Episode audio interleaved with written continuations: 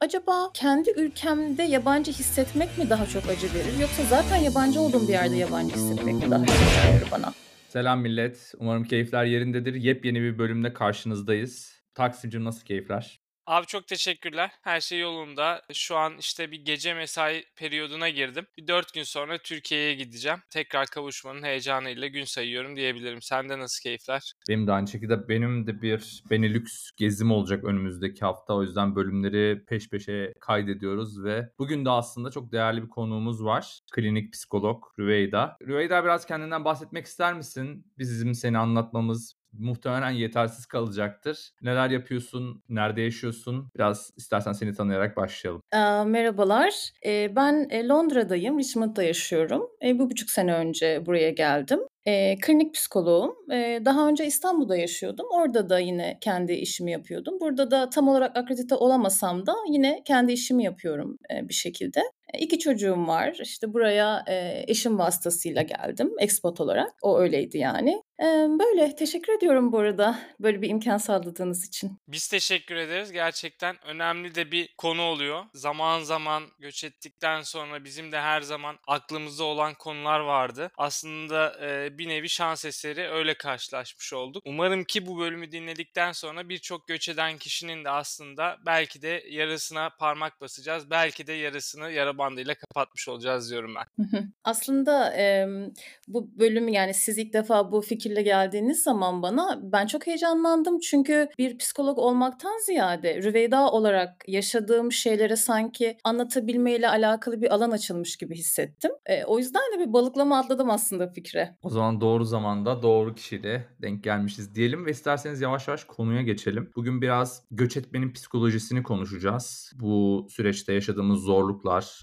ne gibi psikolojik süreçlerden geçiyoruz. Biraz onu tanımlayacağız. Aslında kültür şoku gibi de düşünebilirsiniz fakat kültür şokunu biraz kavramsal olarak e, değerlendirdiğimiz için birazcık daha aslında gündelik hayatta neler yaşıyoruz, ne gibi krizler geçiriyoruz bu göç esnasında. Bunlar normal mi? Bunların üstesinden nasıl gelebiliriz gibi birazcık daha gündelik hayatımızı kolaylaştıracak belki. Bazı temaları bugün konuşacağız. İstersen sözü sana bırakalım. Bu konularda kendin de yurt dışında yaşayan bir psikolog olarak aslında bazılarını kendin de yaşıyorsun. Bazılarını danışanlarından dinliyorsun. İstersen biraz bir profil çizelim yani konu nedir, tam olarak konseptimiz nedir diye. Burada e, aslında kendi deneyimimle başlamam e, daha sağlıklı olabilir. Çünkü her ne kadar e, kavramlar ve kuramlar olsa da yasta, göçte o kadar kişiden kişiye göre değişen deneyimler ki o kültür şokunun aşamalarını sıra sıra hiyerarşik olarak yaşamaktan ziyade işte mesela birçok insan aynı anda da yaşayabilir. E, nitekim ben de e, öyle yaşadım, yaşıyorum hala. Şimdi ben Türkiye'deyken e, bir anksiyete yaşıyordum. Yani Türkiye'de olmanın verdiği bir güvensizlik hissi vardı bende ve hep bir arayışım vardı ama bunları tabii şimdi fark ediyorum. Orada o anksiyeteyi ben hissediyordum kaygıyı. Nasıl anlatayım bunu? Kendi kurtarılmış bölgemde yaşıyordum. İşte ofisimle işim çok yakındı. Kadıköy Ecebadem'deydi. Arkadaşlarımla görüşüyordum. Gittiğim yerler belliydi. Çocuklarımın okulu belliydi ve sanki böyle kendimi çok dar bir alanda sıkışmış hissediyordum. Şöyle anlatayım.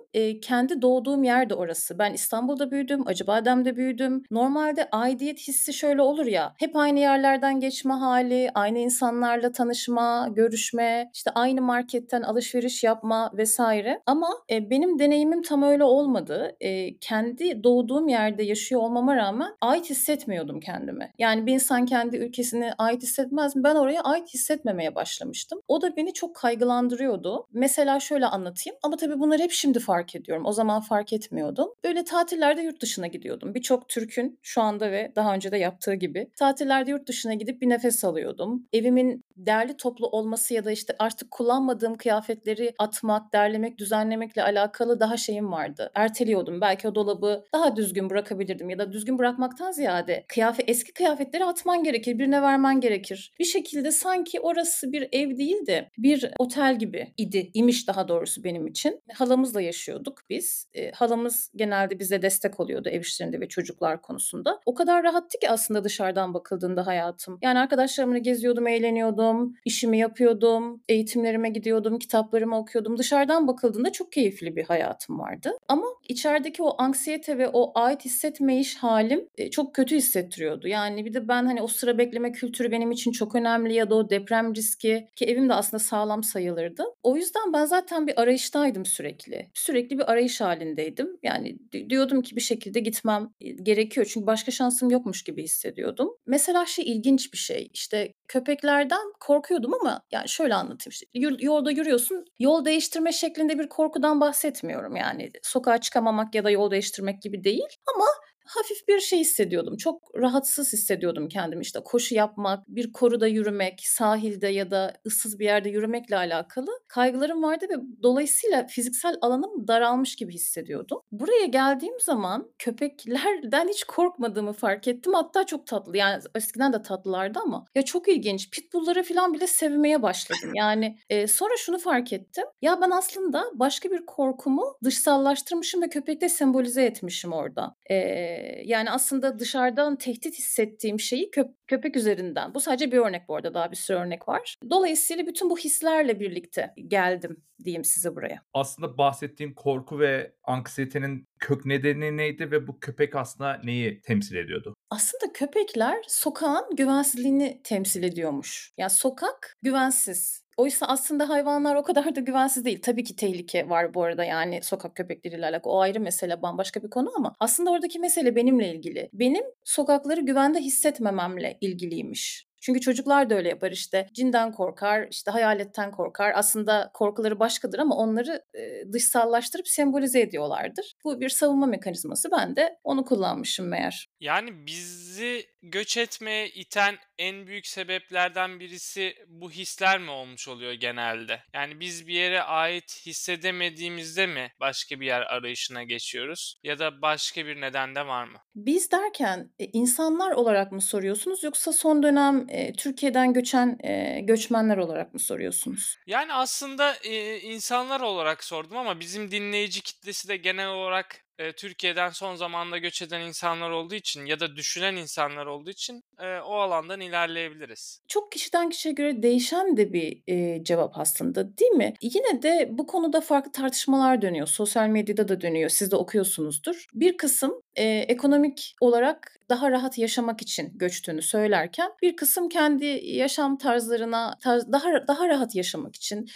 kendi hayatlarında daha özgür hissetmek için göçtüklerini söylüyorlar. E, bazı insanlar da gerçekten de hani artık hayatta kalma modunda yaşamaktan yoruldukları için. Çünkü deprem tehdidi belirgin e, ya da işte sonuçta ekonomik kriz de bir çeşit hayatta kalma tehdidi aslına bakarsanız. Bence yani bunun bir araştırması son dönemde ne kadar yakın vardır ya da var mıdır bilmiyorum ama bence ilk önce bu hayatta kalma modunda yaşamaktan yorulduğu için insanlar ama daha çok da yaşam yaşam tarzlarını korumak istedikleri için e, göçüyorlar diye düşünüyorum. Yani ben şöyle bir ekleme yapayım. Kendi göç nedenimle ilgili aslında senin bahsettiğine çok paralel bir konu. Ben özellikle şu son zamanlardaki ekonomik kriz, onun üzerine enflasyon derken hani toplumun giderek farklı bir noktaya ilerlemesi. Zaten bence Türkiye'de hep bir toplumsallık sorunu vardı. Türkiye'de aynı anda bence 3-4 uygarlık birlikte kavga etmeden yaşamayı başarıyorlar bir şekilde. Kavga etmemenin de tabii ki farklı boyutları var. E, fiziksel anlamda bahsediyorum. Bir iç savaş çıkmadan yaşayabilmeleri bence çok büyük bir başarı ve e, çok takdir edilesi bir şey. Beni mesela rahatsız eden şey bu özellikle ekonomik krizle birlikte e, dediğiniz bu bu survival moddan çıkıp da biraz şu hayatı yaşayayım. E, birazcık daha toplumsallığı olan ülkelerde yaşayayım. Onda daha sosyal güveni olan bir ülkede yaşayayım. Belki daha rahat hissedeyim kendimi diye göç etmiştim. Ha e, geldiğim Türkiye ve bulduğum Almanya bu beklentimi ne kadar karşıladı zaten geçmiş bölümlerde biraz aslında özetledik Taksim'le birlikte ama e, ben de aslında bu sokağın tehlikelileşme psikolojisine ben de çok girmiştim. Yani ben de kendimi garip bir yerde hissediyordum. Bu toplumun bir parçası olmadığımı, e, hali hazırda zaten bir toplum olmadığını bir şekilde dışlamıştım dışlandığımı da hissediyordum ve böyle bir adım attım. Taksim istersen sen de belki bu konuya benzeyen bir e,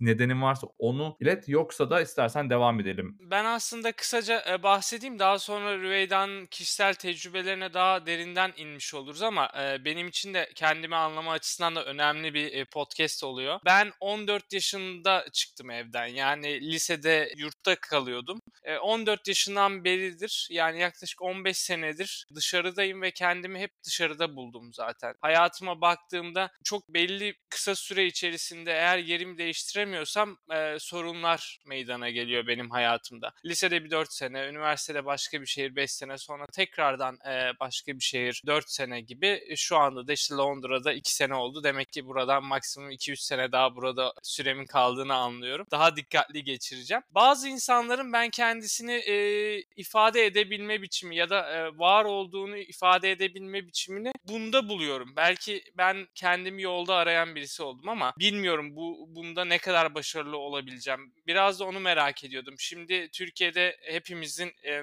bahsettiğin gibi hayatları oldu. Ben de Erenköy'de yaşıyordum. Gerçekten hani öyle bir tarzda bir kaliteli yaşamı dünya üzerinde çok yerde bulmak kolay değil. E, bir Türk olarak bahsediyorum tabii ki. İnanılmaz konforlu bir hayat. Türkiye'nin birçok probleminden uzaktayız orada. Buraya geldiğinde ya da başka bir yere gittiğinde daha aslında kozmopolit bir yapıya giriyorsun ve belki de var olmak biraz daha zor olabiliyor. Orada biraz daha stabil bir hayatın var ve kaliteli de diyebilirim açıkçası. Londra'daki tecrübeme göre daha kaliteliydi yani İstanbul'daki hayatım. Bunu merak ediyorum. Buraya geldikten sonra o korkular, o köpek metaforu yıkıldı mı direkt mesela? Ee, ihtiyaç olan şey bu muymuş? Yoksa hala da bu sefer başka bir şey evrilen bir his mi var? Hı hı. Yani ben iyi hissediyorum. Ya ben ilginç ama kendimi ait hissediyorum. Çünkü e, şu anda oturduğum ev 1880 yılında yapılmış ve çıktığım zaman e, asırlık çınarları görüyorum. E, hep aynı insanlar köpeklerini gezdiriyorlar. E, hep aynı kasiyerle e, karşılaşıyorum. Önümdeki yeşilli bina yapılacak mı diye korkmuyorum. Mesela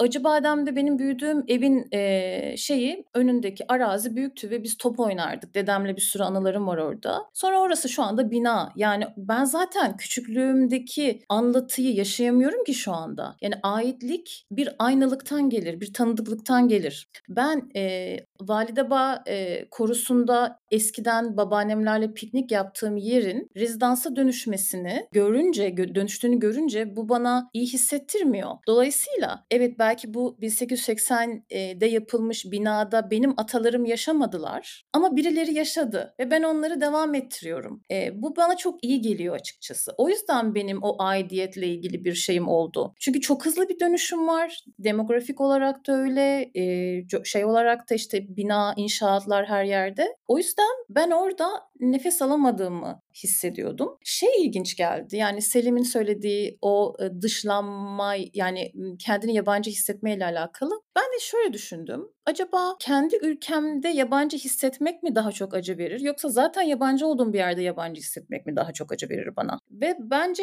e, ilki benim hikayemde en azından kendi memleketimde öteki olma hali daha çok acı verirdi bana açıkçası. Burada aslında hani Taksim senin sorduğun soruya biraz daha geliyorum. Ben şöyle bir açılım yaşadım burada. E, kendi problemlerimi, kendi meselelerimi, hayatla ilgili kör noktalarımı, işte gözümün önünde yıllarca olmuş şeyleri görememişim ben yıllarca Türkiye'de. Çünkü hayatta kalmaya çalış, çocuklarını büyütmeye çalış. İşte Türkiye'nin o ki ben avantajlı kesimdeydim. Yani eğitimim iyi, işte kazandığım para yine ortalama üzeri denk geliyordur belki. O yüzden benim gibi bir insan bile kendi meselelerini ki ben psikoloğum ve psikoloğa da gidiyordum bu arada. Devam da ettim onu ediyorum hala. Ben burada kendi meselelerimi fark ettim. Kendi meselelerime alan açıldı. Ya bir dakika ya tamam hani o var olma biçiminden bahsediyorsun ya. E, var ol, var olmak ne demek? Kendi bir pozisyonda durabilmek, kendi meselelerini fark edebilmek. Diğer türlü hani bu memleket hani derler ya Türk, Türkiye içinde bu memleket kendi evlatlarına hani kendi hayatlarını yaşama fırsatı vermiyor diye. Ben burada daha önce şey örneği vermiştim Twitter'da. Hani işte bazı aileler olur ya zor ailelerdir. İşte maddi sıkıntıları olabilir, hasta birileri olabilir. Orada bir evlatları vardır. Hep aile için çalışır. Bir kızla sevgilidir ya da bir oğlanla neyse ama işte evlenecek parası yoktur çünkü o parayı aileye veriyordur. İşte zamanını ailesinin problemlerini harcamak için geçiriyordur. Ben ona benzetiyorum ve buna gerçekten içtenlikle üzülüyorum. Böyle yani. İstersen birazcık daha başkalarında gördüklerimizi de konuşabiliriz. Özellikle bizim gibi göç edenlerde görülen bazı davranış paternleri var. Bazıları gidiyor hemen alışıyor. Kimisi geldiği kültürü reddediyor ve geri dönmeye çalışıyor. Geri döndüğü zaman da beklediğini bulamıyor gibi gibi. Biraz aslında senin de bir psikolog gözüyle gelen Türklerin veya başka milletlerden de arkadaşlarım varsa onların e,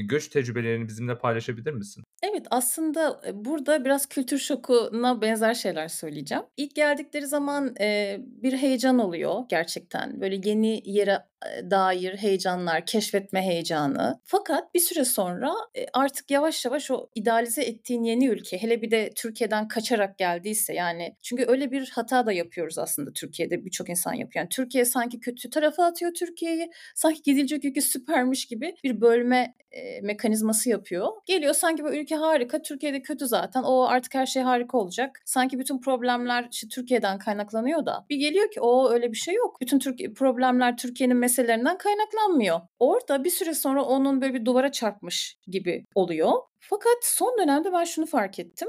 E, Londra'da öyle en azından. Belki Taksim sen de fark etmişsindir. Buradaki Türkler çok kapsayıcı geldi bana. Son dönemde gelen Türkler. Bir sürü WhatsApp grubu var. Detaylı WhatsApp grupları. Girdiğin anda birinin içine giriyorsun. Bir şey sorduğun anda birçok insan destek olmaya çalışıyor, yardım etmeye çalışıyor. Yol yordam gösteriyor. Bir nevi aslında şey terimi var. Duygusal e, ikmal terimi var. Bu göç edenlerde şey e, birazcık daha psikolojik bir nevi diyeyim gerileme yaşarlar. Regresi olurlar çok doğal olarak. Sanki böyle ilk defa o anneden ayrılan bebek gibi bir buçuk yaşında olur yaklaşık. İşte yeni yürümeye başlayan, dünyayı keşfetmek istiyor bir yandan. Bir yandan da annenin orada olduğunu emin olmak için anneyi kontrol ediyor sürekli. Hani şey gibi düşünün. Anne mutfakta iş yapıyor. Bebek içeride oyun oynuyor. Sonra geliyor bakıyor mutfakta anne var mı? Okey var. Geri gidiyor yine oyun oynuyor. Yine anneyi kontrol ediyor. Yine oyun oynuyor gibi gibi. İlk gelen göçmen de öyle bir psikolojide oluyor. Yani bir yandan keşfedeyim ama bir yandan orada anne duruyor mu? Anneyi burada e, kök geldiğimiz yer gibi düşünün. Türkiye'de gibi düşünebilirsiniz. Türkiye'de acaba her şey e, duruyor mu?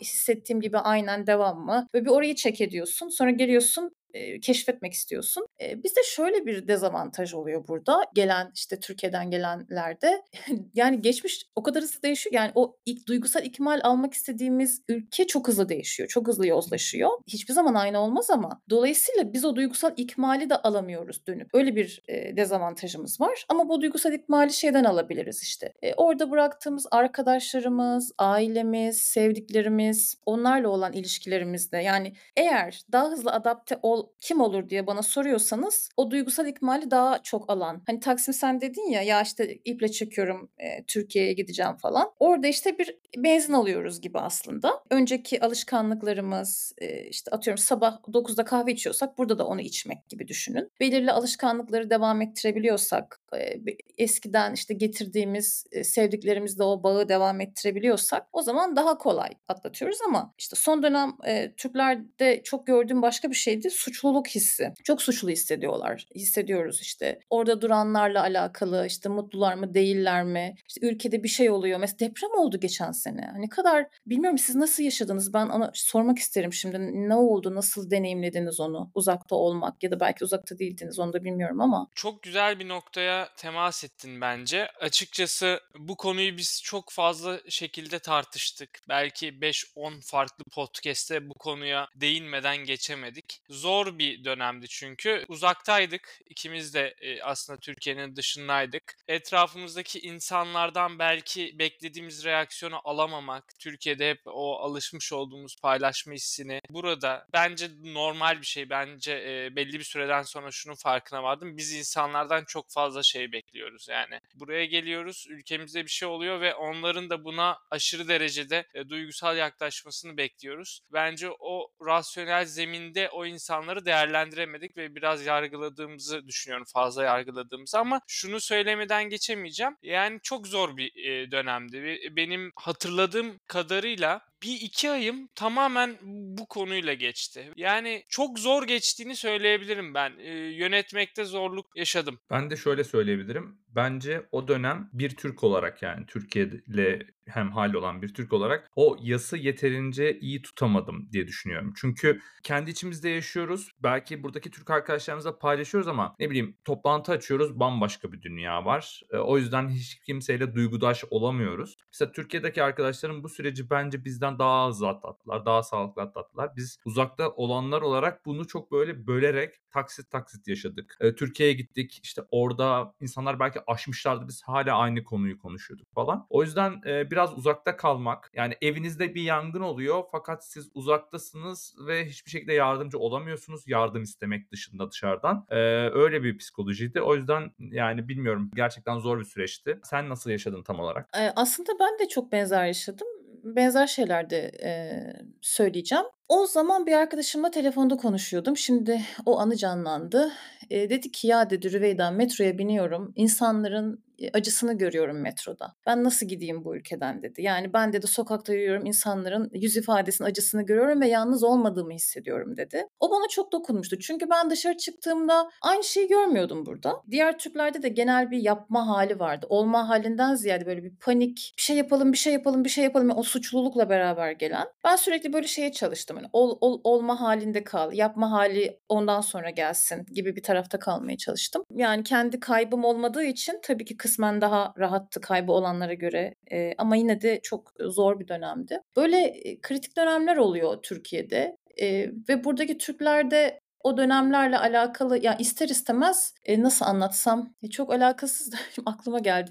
Geleceğe Dönüş 3'ü izlemişsinizdir artık böyle izlemeyen kalmamıştır zaten geçen o filmi izliyorduk. İşte en son sahnede şey böyle tren trenin önüne koyuyorlar arabaya işte. Tren hız yapacak, arabada gidecek o hızla birlikte işte diğer zamanlara. Fakat o şey yapıyorlar, kömür atıyorlar belli noktalarda patlıyor. Patlayınca hepsi bir sarsılıyor sonra tekrar tutunuyorlar. Sarsılıyor tekrar. Biz de öyle yani Türkiye'de bir şey oluyor patlıyoruz. Ondan sonra sarsılıyoruz diyeyim patlamak değil de sonra tekrar tutunuyoruz gibi. Ee, her Türkiye'de olan şey bizi kendimizle ilgili tekrar bir düzenlemeye itiyor. Zihnimizdeki göç, işte yaz, kayıp, Türkiye imgesi sürekli dönüşüyor. Mesela geçen seneki seçimlerden sonra ben şey fark ettim. Yani birçok insan özellikle hani e, daha nasıl anlatsam seküler kesim ya da Türkiye'de yaşam tarzıyla alakalı göçmüş artık ben Türkiye'ye de geri dönmem diyen birçok insan aslında geri dönme arzusu varmış. Bunu seçimlerde fark eden çok fazla insan var. Yani seçimlerin sonucundan sonra ya bir dakika ben aslında geri dönmek istiyormuşum, dönemeyeceğimi şimdi fark ediyorum deyip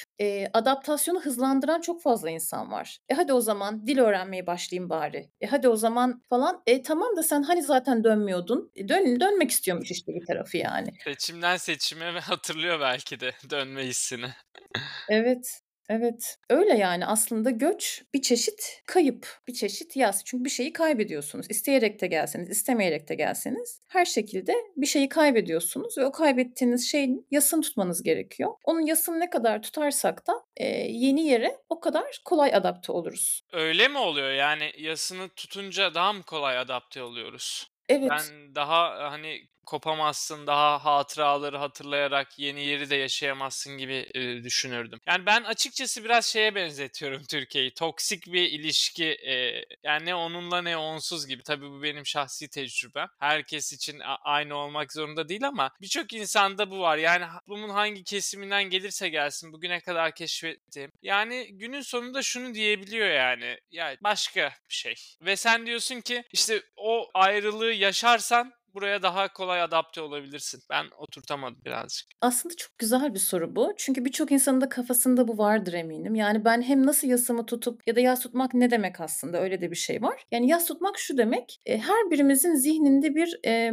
mesela bir kalem var bir de benim zihnimde o kalemin e, bir eşi var. Bir imgesi var benim zihnimde ve benim zihnimde mesela Türkiye'ye ait bir imge var. Kendi gelecek yaşamıma dair de bir tahayyülüm var. Ben gelecekte işte bir sürü hayal kurmuşum. Türkiye ile ilgili bir şeyler olmuş belki. Sonra ben göçüyorum, geliyorum ve artık eski imgelerimi dönüştürmem gerekiyor zihnimde. Çünkü artık gerçek ve benim zihnim aynı değil. Kafamdaki Türkiye'nin yerini, vatan, işte oradaki atıyorum işte Kadıköy'deki bilmem ne kafe bunların hepsinin yerini tekrar oynatmam lazım. Yani benim çekmeceden çamaşırları alıp kıyafetleri alıp eskileri, yenileri ayırmam ve yerine koymam lazım. Aslında zihnimde Türkiye'yi unutmak değil yas tutmak. Oradaki yeniliği yani kafamdakiyle gerçeği birbirine yaklaştırmak demek aslında yas tutmak. Ve yas tutmak da e, hadi iki ağlayayım üzüleyim de yas tutayım olmaz. Yas çok yayılan bir şey. Hele bir de belli bir yaştan sonra göçtüysen uzun süren bir şey. Mesela yas ne demek? E, nasıl tutarım mesela? İşte e, mesela atıyorum benim şimdi ben eşyalarımla beraber geldim. Dedemin yağlı boya tablosu var şu anda önümde. O aslında ona her baktığımda bir anda orada o zamanki evimi de hatırlıyorum. İşte, e, işte atıyorum benim seans yaptığım e, odadaki koltuklarım da burada ve aynı koltuklarla seans yapıyorum. Ve onlara onlar aslında benim için o eskiyle bir nevi bağlantı nesnesi. Yani onlara baktığımda o eskiyi anımsıyorum. Arada anıların gelmesi Türkiye ile alakalı, arada hüzünlenme öfkelenmek, arada kızmak, o duyguları bir şekilde biz zaman içinde o duygulara müsaade edersek eğer o duygular ama dramatize edip yapışmadan yani o duygulara müsaade edersek o duygular azalacak ve Türkiye'deki anılar bizim için tatlı acı ama hafif hissedilen, yapışmadan, dramatize etmeden, nostaljiye kapılmadan anılara dönüşecek. Bazı insanlar var. Ben de belki kendimi bu gruba dahil edebilirim bir şekilde. Buradaki kültüre karşı ciddi bir reaksiyonu var. Bir şekilde sorunlarını görmeye meyilli belki. Türkiye'ye de karşı bir hasreti var. Ya keşke farklı olsaydı da dönebilseydim hissiyatı olup. Türkiye'ye gidiyor, görüyor orada aslında e, bıraktığı gibi bile değil. Daha da kötü belki. Tekrar sinirli bir şekilde geliyor. Tekrardan e, buradaki hayatına adapte olmaya çalışıyor ama bu böyle bir vicious circle gibi dönüp duruyor. Ya bu gibi gruptaki insanların genel sorunu ne ve bu sorunları çözmek isteyen varsa eğer ne gibi önerilerin olur mesela? Yani aslında her birimiz de biraz öyle değil miyiz? Yani biraz kendimi de gördüm. Bir belli bir manada yüzde yüz olmasa da. Hani dedim ya biraz psikolojik olarak regrese oluruz. Birazcık gerileyebiliriz. Bölme yapabiliriz. Yani hep böyle bir bir şey arıyoruz sanki böyle iyi ya da kötü, sanki iyi, bir iyi olması lazım, bir kötü olması lazım gibi. Hayır yani şunu anlayacağız ki iyiler ya da kötüler yok aslında. Bize daha uygun olup bize daha uygun olmayan şeyler ve bizim tercihlerimiz var. Onu olduğu gibi kabul etme hali. Yani ben Türkiye'yi olduğu gibi kabul ediyorum. Burayı da olduğu gibi kabul ediyorum. Ha, yapabileceğim bir şey varsa elbette bununla ilgili yapmak isterim. Aktivist olabilirim, başka bir şey olabilirim. Neyse. Ama ben de kabullenip orayı olduğu gibi gerçeklikle kalıp kendi iradem gerektirdiğince kendi istediğim hayatı olabildiğince yaşamak, kendi sorumluluklarımı almak. Ama bunun için de ne olması gerekiyor? Biraz acı çekmem lazım. Yani o gerçeklik duvarına çarpıyorum. İşte Türkiye'ye gidiyorum o gerçeklik duvarına çarpıyorum. Sonra geliyorum işte şeyi idealize ediyorum. Ha diyorum tamam işte Almanya ya da işte İngiltere'de şurası da daha iyi. Geliyorum orada da bir fark ediyorum. Orada da bir gerçeklik duvarına çarpıp bir acımı çekiyorum falan. Böyle böyle git gel git gel git gel. Eğer o duygulara müsaade edersem deneyimlerimi yaşarsam bir süre sonra yolumu buluyorum. Yani bu bir süreç. Hiç korkmasınlar. Hepimizin yaşadığı bir şey.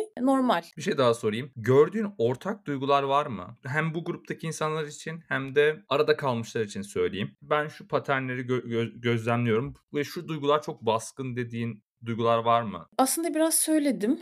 Yani suçluluk, suçluluk yani itiraf etsek de etmesek de bence çoğumuzda var. Öfke var, öfke var. Yani niye bu olmak zorundaydı? Eee, bir kaybolmuşluk hissi var bence. Yani o dediğim arada kalmışlık. Tamam göç etmiş olabilirim ama bıraktığımı olduğu gibi de bulamayacağım tamam ama o kadar da farklı bulmak istemiyorum. Yani döndüğümde dönebilecek bir şeyim olsun istiyorum. Dolayısıyla bir aidiyet problemi var. Size hani anlattım örnekleri verdim ya e, acı badem örneği gibi. E, dolayısıyla hani insanlar gençler özellikle neye ait olacaklarıyla alakalı kafaları karışık. Ama yeni kültür bizi tam içine almıyor. Almasını da bekleyemeyiz o kadar. Yüzde yüz tabii ki. Hele bir de bu yaşta benim için konuşuyorum. Geçmişe dönüyorsun. Ülkende, ülkende de bir öteki gibi de hissediyorsun. Güven güvende de hissetmiyorsun. Küçücük o kurtarılmış alanda kendini kandırmak en azından kendi deneyimim için konuşuyorum. Bir noktadan sonra zorlaşıyor. Böyle durumdayız bence. Yani o arada kalmışlık aslında. Çok, yani en çok o arada kalmışlık, suçluluk, o yas.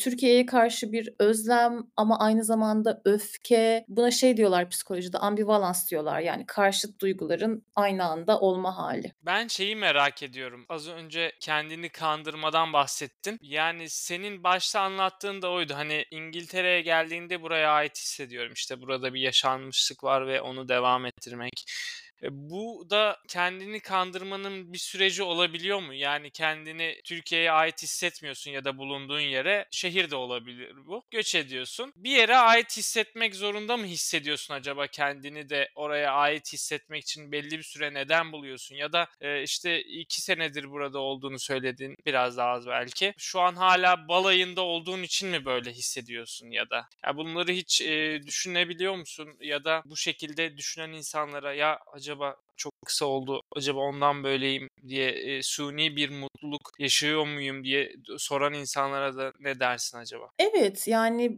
bence hani dedim ya başta ben o kültür şokunun birçok şeyini yaşıyorum aynı anda diye. Eee, ya benim tabii durumum bir tık farklı çünkü ben avantajlıyım. Yani çok güzel bir yerinde yaşıyorum Londra'nın. Emm, eşyalarımla geldim, kendi işimi yapabiliyorum. Eee, burada ımm, Türk arkadaşlarımızın kapsayıcı bir şeyi var, çevresi var. Yani şu benim şu anda yaşadığım hayat biz hiç şeyde zorlanmadık. Yani bankada da zorlanmadık, resmi işlerde de zorlanmadık. O yüzden tam benim eee, ne kadar iyi bir örneğim onu en bilmiyorum. Ya da ben zaten hep çok seviyordum İngiltere'yi. E, çünkü buradaki o romanlar, işte o havanın depresif gelir ama mesela bana şey geliyor. Güzel bir fırsat içime dönmek için, okumak için. Ben zaten öyle bir insanım yani. Eee, o yüzden sanki daha bana göre ama kesinlikle olabilir. Çünkü ben de biliyorum eğer ben böyle değil de işte o ilk başta çünkü gerçekliğe nasıl çarpıyorsun? O işte bankada hesap açmanın zor olması, ev kiralamanın zor olması bunlarla ben onları yaşamadığım için tam olarak aynı şey olmayabilir. O yüzden kesinlikle burada e, kendimi kandırıyor olabilirim. Şu anda hissettiğim o sadece. Doğru söylüyorsunuz. Ben bir de şey soracağım. Yani bu şok üzerine işte bu duvara çarpma, bunun farkına varamamak diyelim. Bir, bazı insanlar da akışına bırakıyor ve bunu bir döngü olarak yaşıyor. Bunun uzun vadeli bir psikolojik etkisi olabilir mi bireyin karakterine? E, gelecekte ne gibi şeylerle karşı? Ya bu yaz sürecini tutmayan insanlar ileride bunun bedelini nasıl ödeyecek? Öyle bir öngörüm var mı? Ya işte şeyi çok idealize eder Türkiye'yi. Der Türkiye harika, muhteşem. İşte bizim ülkemiz çok iyi. Biz buradayız ama işte falan. Ya Türkiye'yi değersizleştirir. Şimdiki ülkeyi çok yükseltir. İşte Türkiye, işte Türkiye'de ne kadar kötü ülke, işte burası ne kadar muhteşem falan. Yani böyle bir şey yapar. Oysa yası tutan bir insan entegre eder. Birçok şey entegre. Tutamayan insan mesela şöyle yapabilir. Önceki arkadaşları ve çevresiyle hiç görüşmeyebilir. Hani oluyor ya belki size de olmuştur. İşte Rüveyda sakın Türklerin olduğu bir yerden ev tutma. İşte Rüveyda e, Türklerle görüşme e, çevren işte British olsun mesela. Bana böyle söyleyenler oldu. Onun gibi yani Türklerle görüşmemek ya da hep Türklerle görüşmek. Yani ya o uçta ya da bu uçta olma hali ne daha çok rastlayabiliriz. Sonra şey olabilir. Aslında göçle gelen ve yasla ilgili olan meseleleri algılayamadığı için o meseleleri başka şeylere yorabilir. Mesela bir semptom çıkar ortaya. İşte benim köpek semptomun buradaki versiyonunu düşünün. Ama onu anlayamaz. Niye böyle bir fobim çıktı? Niye ben buna taktım ki şimdi? Başka şeylere yorar. Oysa mesele göçle ilgili psikolojik süreçlerdir. Ama onu görmüyordur. Odadaki fil gibi olur anlayacağınız. Yani tutulamayan yaz her zaman odadaki fil gibi olur. Birçok insan, bunu çok görüyorum insanlarda gerçekten. Göç değil yani genel yastan bahsediyorum şu anda. Yas tutamadığı zaman başka şeylere yoruyorlar semptomlarını. Oysa çok yasla alakalı oluyor genelde.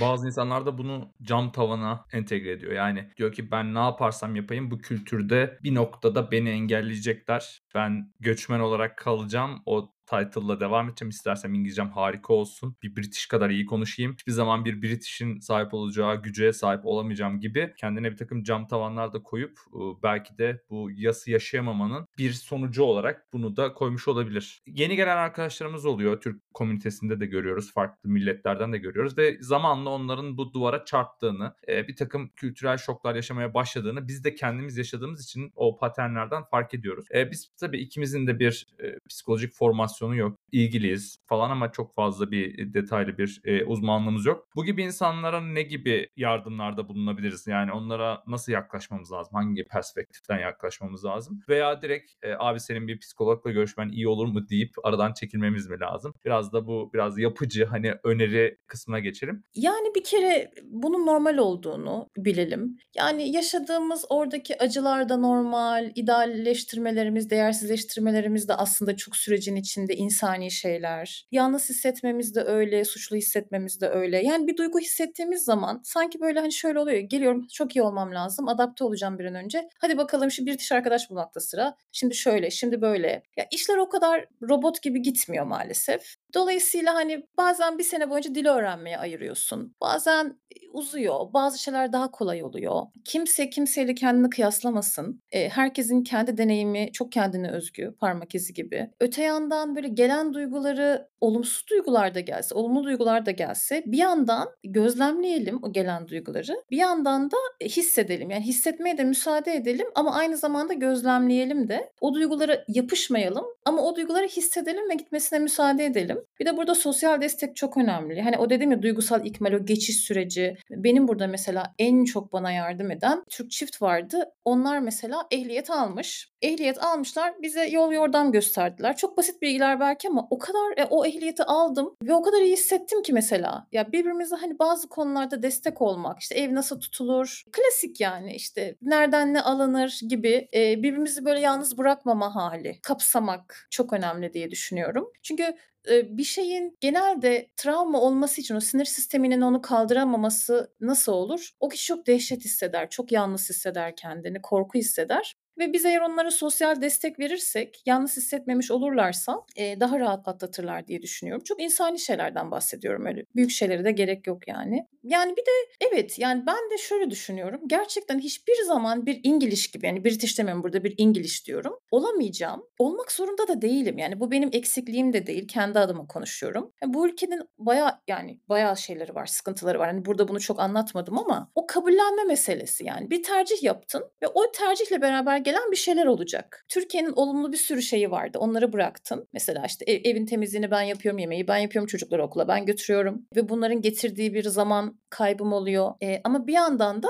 onu kabul edip devam etme hali diye düşünüyorum. Geçen sene Cannes Film Festivali'nde kazanan Bir Düşüşün Anatomisi diye bir film var. Ben de onu yakın zamanda izledim. Eğer izlemek isteyenler olursa da tavsiye ederim. Orada da aslında şey var. Yani hikayede bir çift var. E, bir çocukları var. Görme engelli gibi biraz ve yani çok fazla spoiler vermeden şunu söylemek istiyorum. İngiltere'de e, yaşıyorlar. Çiftlerden birisi Alman, diğeri Fransız. E, erkek olan Fransız. Onun tarafına gidiyorlar belli bir süre sonra işte bazı maddi sebeplerden dolayı. Orada yaşadıkları şeyler var. Erkek e, düşüyor e, ve bu, bu kadının bir dava süreci başlıyor doğal olarak Fransız mahkemelerindeki. Onu anlatıyor. Aslında o kadının oradaki psikolojisi de birazcık bununla da alakalı. Yani göç etmiş hiç bilmediği bir yerde yani ne kendi ana vatanında yani öyle bir ana vatanımda olayım gibi bir derdi de yok ama ne de olduğu ortam dil olarak da kültür olarak da bir de birazcık dağın başında yaşıyorlar bu arada. Yani onların evinin olduğu yerde hiçbir şey yok. Ee, bunu anlama açısından güzel. Yani birçok insan bunları yaşıyor. Çünkü olduğun ortama çok yabancısın. Belki de tuzlu suda yaşayan bir balık gibiyken tatlı suya giriyorsun ya da tam tersi. Ama ben şeyi çok merak ediyorum. Yani şunu kabul kabullenme hissi bence çok zor. Bilmiyorum. Ee, ben öyle düşünüyorum. Olduğun yerde seni hiçbir zaman kimse kabul etmeyecek. Yani tabii ki de evet e, burada kimse bana silah doğrultup da buradan git demiyor ama yani bunu bunu nasıl e, aşabiliriz? Yani olduğun yere yani tamam Türkiye'de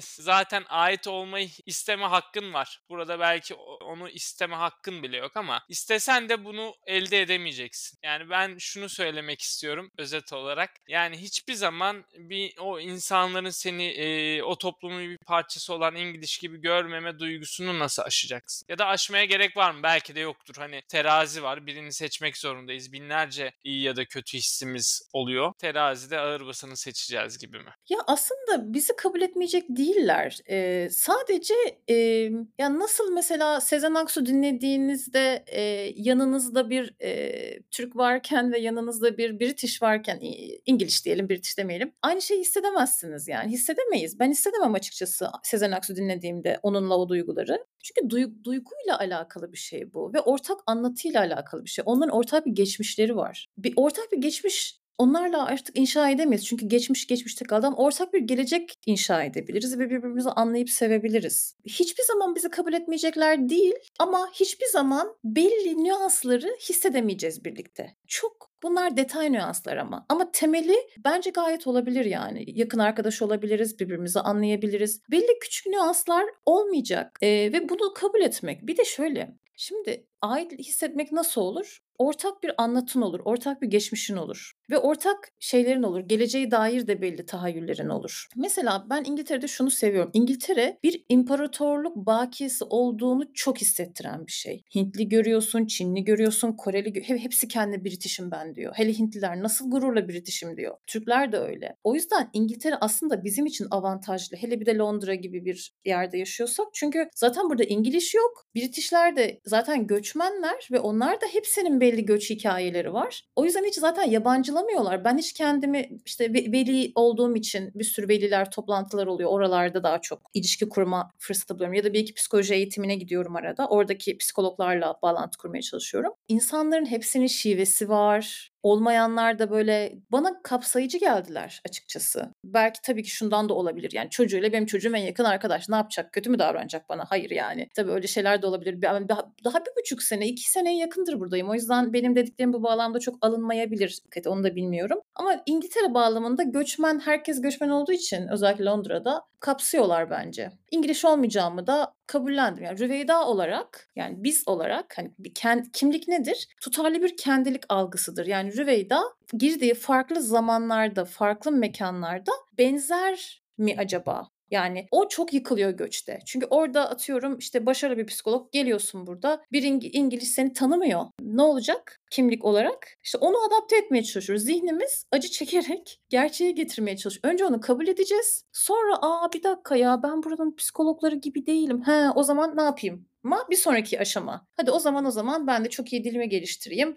İşte burada akredite olayım. Ama önce fark etmem lazım. O acıyı biraz yaşıyorum. Kendime geliyorum. Tamam o zaman e ne yapayım? Elimden ne geliyorsa yapayım. Ama sonraki aşama. Süper. Yani e, tabii imparatorluk bakiyesi olduğu için Londra bence çok daha farklı bir yer. Bence daha kapsayıcı bir yer. Ben de bir düşüneyim artık e, Londra'ya taşınma fikirlerimi tekrardan. Çünkü Bavyera'da asla böyle bir şey yok. Ve çok daha kapalı bir toplum. Ve küreselleşmenin de getirmiş olduğu o nasıl söyleyeyim işçi sınıfındaki o korkuyu, endişeyi hissedebiliyorsunuz yani yer yer. Her ne kadar Almanya bu 45'ten sonra çok daha internasyonel davranmaya çalışsa da bence o his içlerinde kalmamış. Onlar da yastığını yaşamamışlar diyeyim. Yavaş yavaş toparlayalım istersen. Son kapatmadan önce söylemek istediğim bazı şeyler var mı? Ben sözü sana bırakayım Rüveyda. Aslında yok. Yani aklıma gelen şu anda bir şey yok. Çok teşekkür ediyorum. Böyle bir alan açtığınız, fırsat verdiğiniz için teşekkürler. Umarım dinleyen belli insanlara faydalı olmuştur. Soruları varsa bana mail atabilirler bu arada bu konuda.